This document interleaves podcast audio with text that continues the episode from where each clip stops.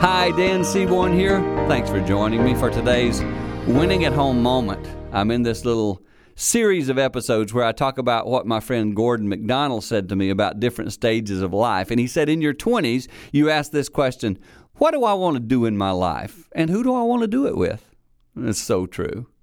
If you're listening and you're in your 20s, you're grappling with what life's going to be about and where will I put my focus in my career and who am I going to hang out with? Am I going to get married? Am I going to do this alone? Who's going to be my friends? Those are questions that we ask. Answering those can be very strategic in determining where you go.